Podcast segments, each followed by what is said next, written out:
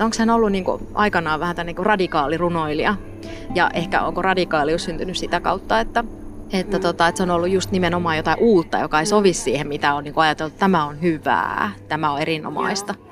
No vo- voidaan ajatella, että jollain tavalla eh, oli, koska hän käytti sellaista erityyppistä mittaa, mitä niin kuin runoissa ei usein käytetty. Että hän otti hirveästi vaikutteita sellaisista kansanlauluista ja taruista ja virsistä myös paljon ja, ja sellaista ei oltu ehkä nähty. Ja, ja sitten toisaalta ne runot, niiden loppusoinut olikaan jollain tavalla niin kuin vähän ontuvia, että häntä pidettiin niin kuin naivina, lapsellisena, kypsymättömänä, epätaitavana, niin kuin, että ikään kuin, hän ei, ikään kuin se ei olisi ollut tietosta, että, että hän ei olisi niin kuin osannut kirjoittaa niitä runoja. Ja, ja sitten tietysti kun e, e, runoudessa alettiin hyväksyä se, että siinä ei tarvitse olla mittaa, niin sitten tietenkin ne sai lisää lisää suosiota. Mutta niin kuin ehkä, ehkä siis silleen niin kuin radikaaleinta hänessä kuitenkin oli kuitenkin se, että hän oli nainen. Että siinä aikana niin kuin, se oli äärimmäisen vaikeaa, että nainen tulee omalla nimellä ulos. Että näitähän ei julkaistu hänen omalla nimellään, näitä muutamaa, mitkä tuli hänen omana aikanaan. Että se oli vaan niin kuin liikaa että, että siinä aikana. Ja se teki hänestä kai sitten radikaalin.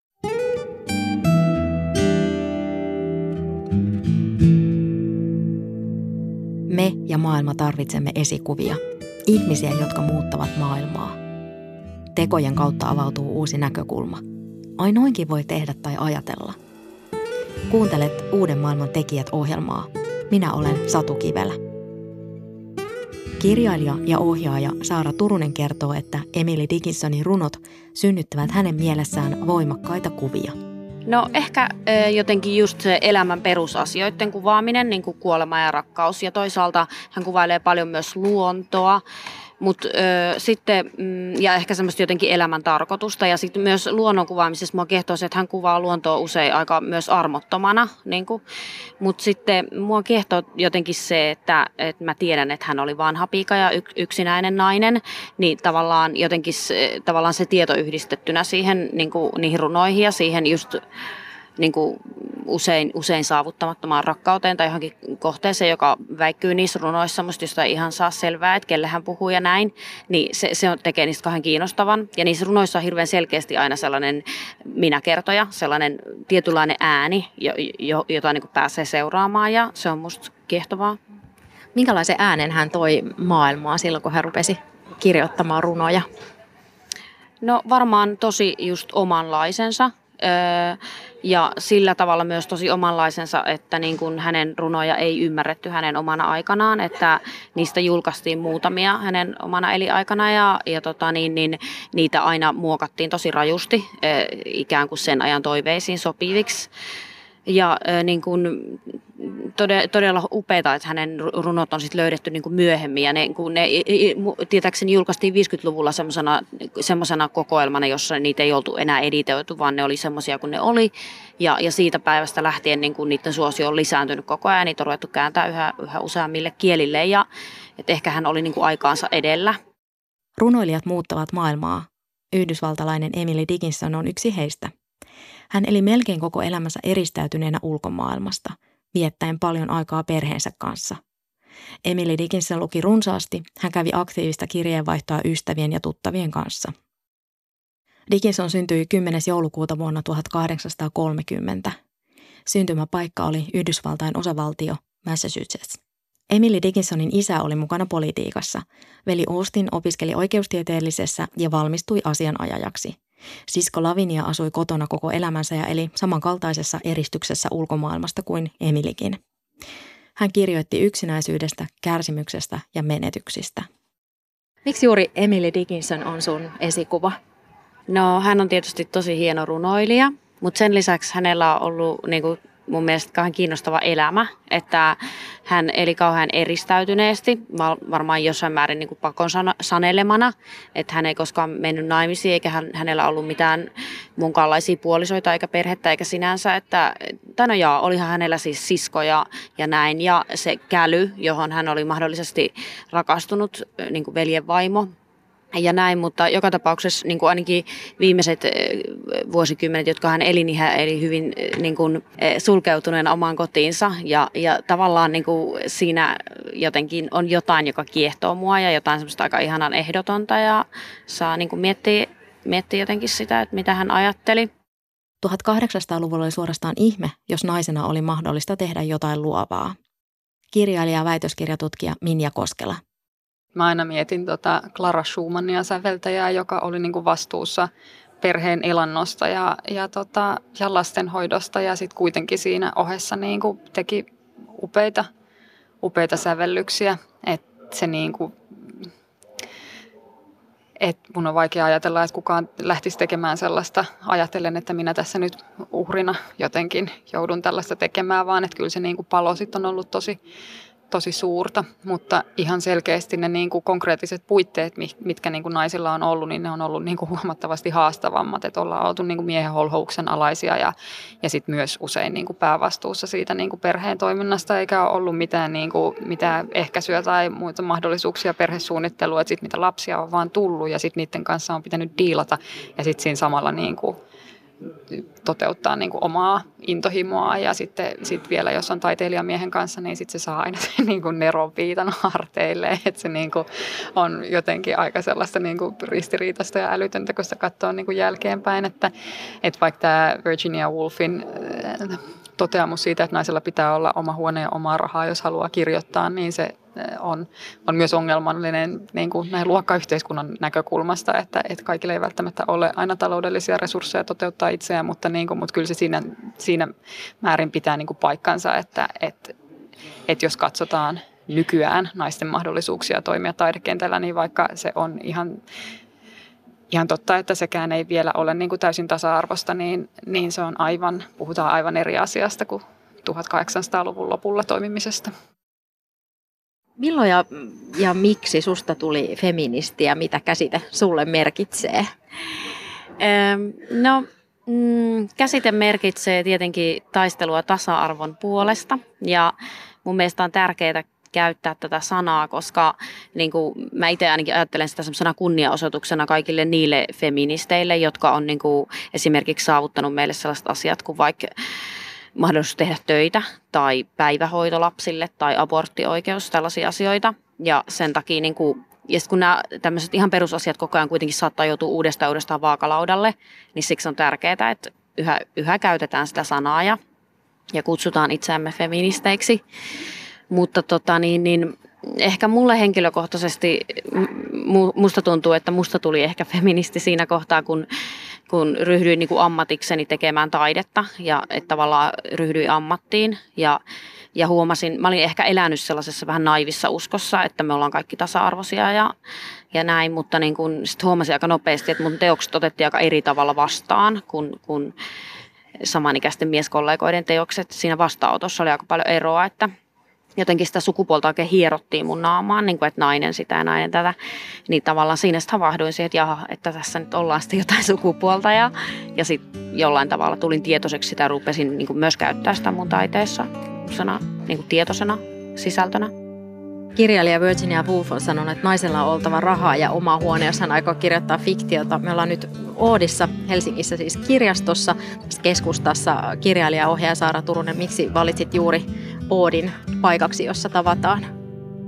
No, tykkään tosi paljon kirjastoista ja käyn niissä paljon. Käyn itse asiassa ehkä kuitenkin enemmän pienemmissä kirjastoissa silleen lainaamassa kirjoja ja lukemassa, mutta niin kuin, siitä huolimatta niin kuin on hauskaa, että tähän keskustaan on tullut tämmöinen paikka, joka on kaikille avoin ja sille, että tämä ei ole omistettu esimerkiksi vaikka jonkun uskontokunnan palvelukseen tai, tai sellaiseen, että täällä pitäisi kuluttaa jotakin, että tämä on vaan niin kuin omistettu sivistyksen ja kulttuurin palvelukseen ja se on musta kuitenkin hieno juttu.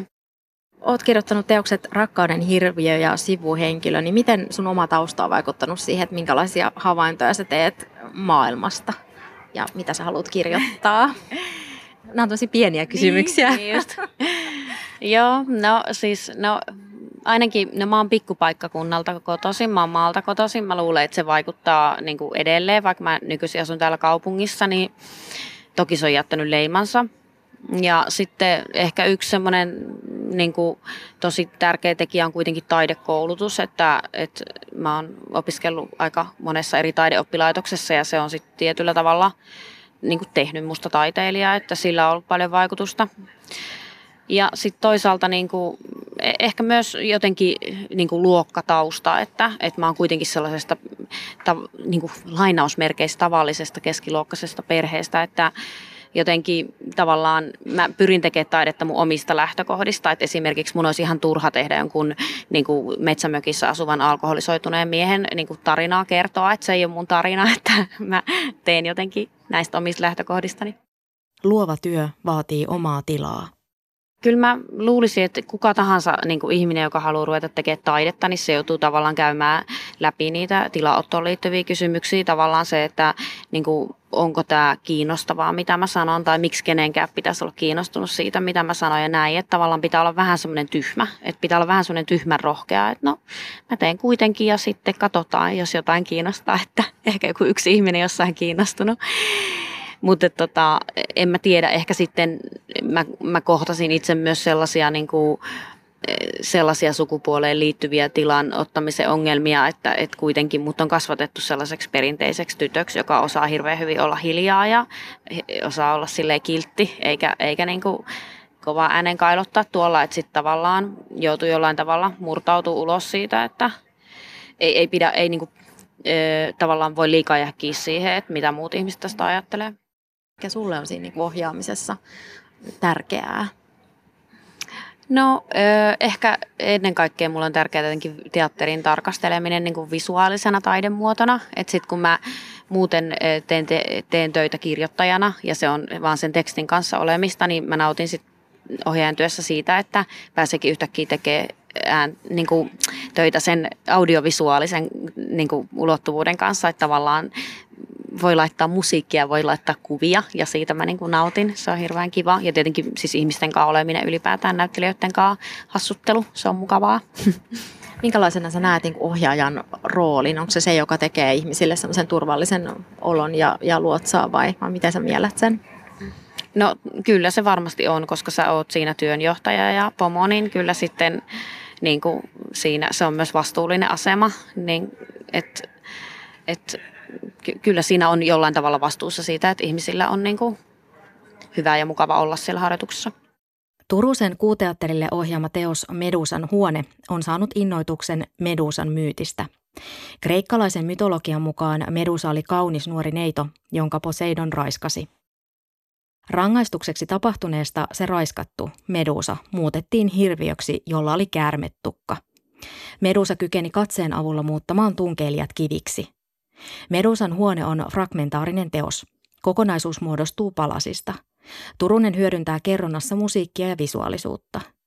Kohtaukset tapahtuvat yhdessä huoneessa, johon mennään ja josta poistutaan. Medusan huone näyttää katsojalle, millä tavalla liike, tila ja sukupuoli liittyvät valtaan ja hiljentämisen käytäntöihin.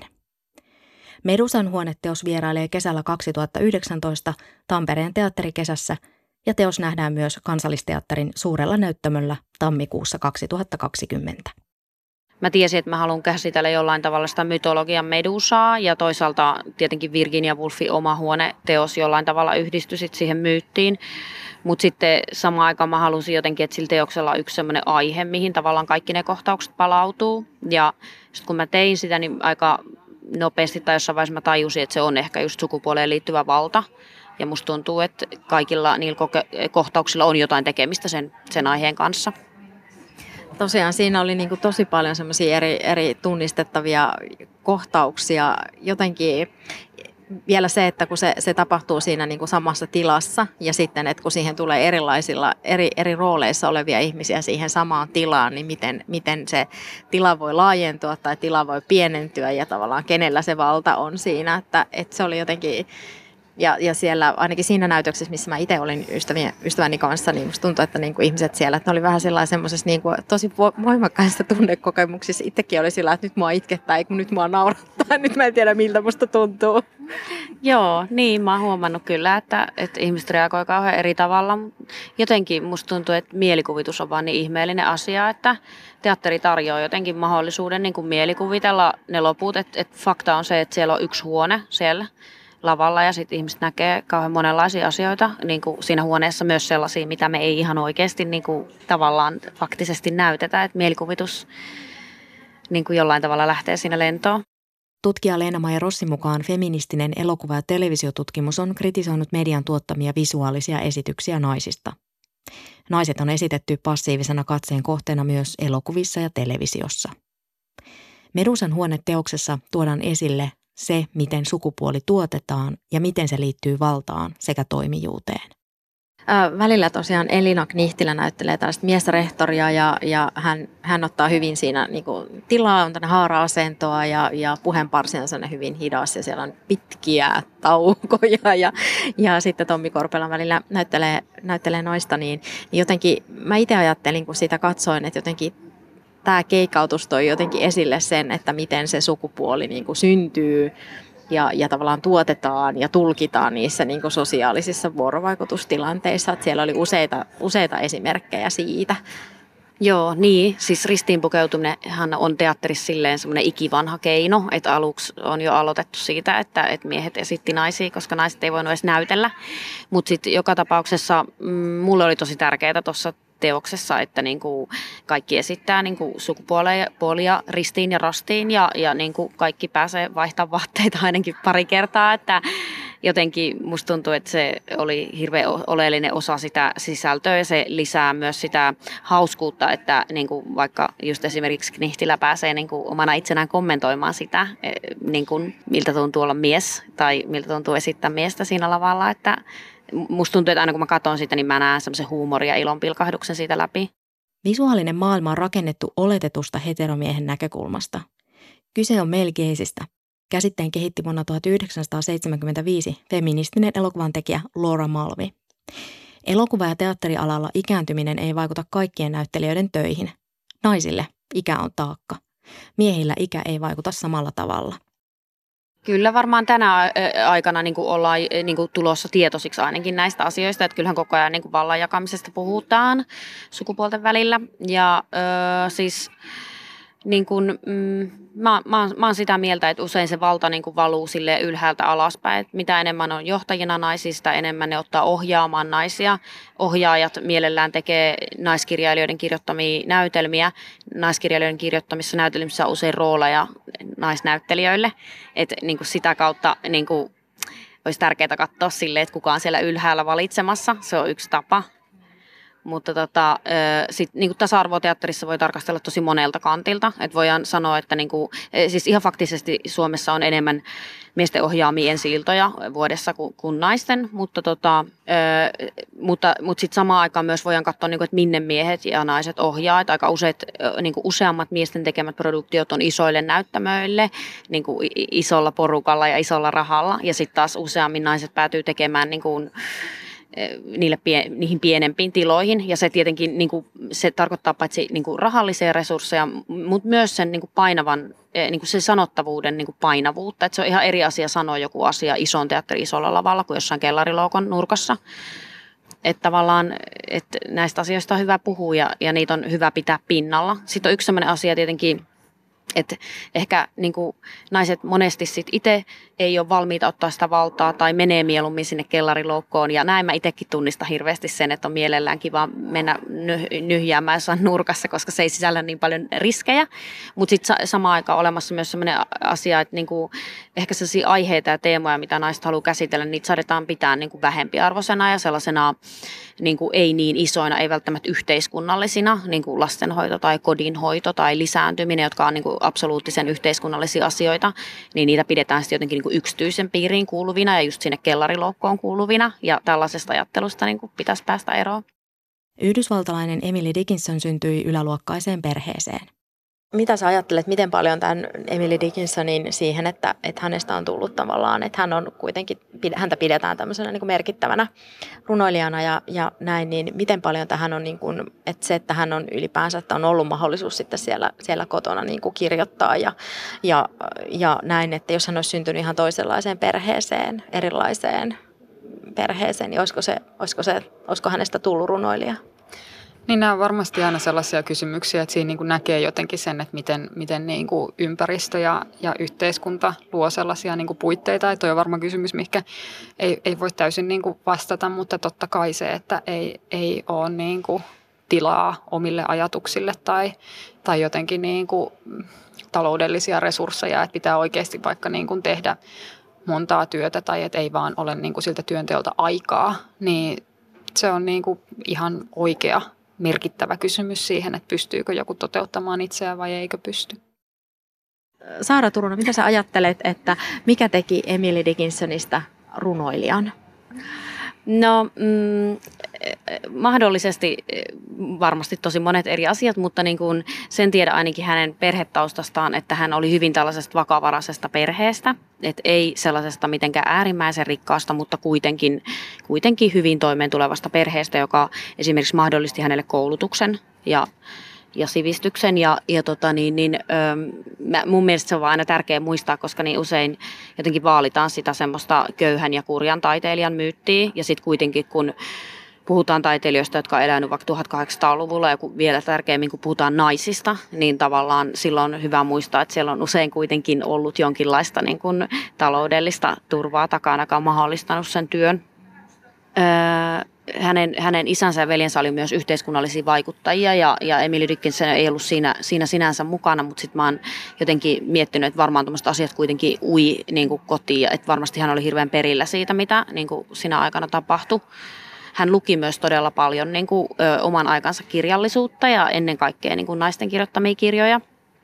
Ja tota, sitten tietenkin yksi kahden kiehtova piirre hänen elämässään oli tämä tämä tämmöinen mahdollinen rakkaus tähän kälyyn, eli, eli veljen vaimoon Susaniin, josta, josta usein kiistellään, että, että oliko se tällaista pelkkää ystävyyttä vai oliko se romanttista rakkautta, mutta, mutta kun lukee Emily Dickinsonin kirjoja, kirjeitä tälle, tälle Susanille, niin kyllä ne hyvin rakkauskirjeiltä vaikuttaa.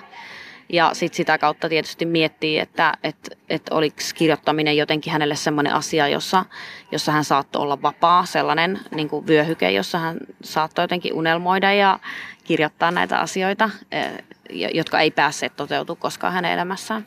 Palataan vähän tuohon Emily Dickinsonin, joka syntyi tämmöiseen yläluokkaiseen perheeseen. Niin mitä sä oot oppinut Emily Dickinsonilta, hänen runoistaan tai tekemisistään?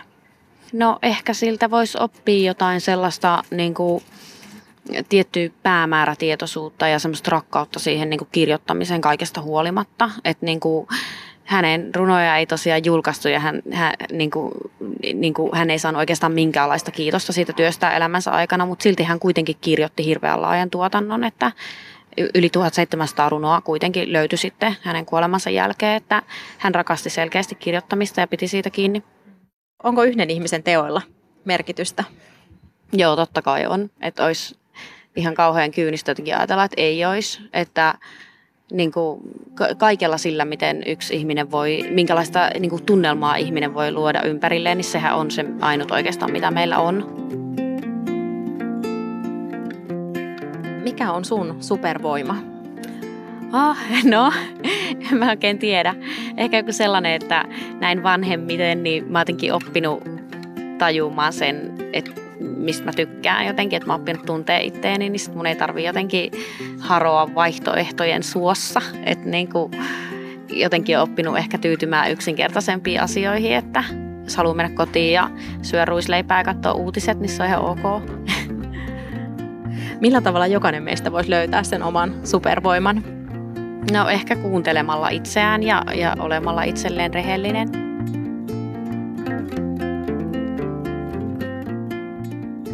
Yhdysvaltalainen runoilija Emily Dickinson oli aikaansa edellä oleva runouden radikaali. Elämä eristyksissä saattoi mahdollistaa sen, että runouden maailmaan oli mahdollista upota kokonaisvaltaisesti. Kysyin kirjailija ja ohjaaja Saara Turuselta, millä tavalla hän haluaa vaikuttaa maailmaan ja sen tulevaisuuteen mulla ei ole mun taiteen tekemisessä minkäänlaista agendaa. Että niinku, Öö, tavallaan mä ajattelen, että mun ensisijainen tehtävä on vaan tehdä niitä teoksia ja jotenkin havainnoida maailmaa sellaisena, kun mä näen sen. Ja niin kuin, niissä teoksissa ei sinänsä pitäisi olla mitään moraalista sanomaa eikä muuta, että että tavallaan, että jos ne onnistuu välittämään ihmisille iloa tai jotain hyvää mieltä, niin sit se on jo niin kuin hieno juttu, mutta se, se ei ole tavallaan pakollista. Että jotenkin mä ajattelen, että taiteella on niin kuin itseisarvo sinänsä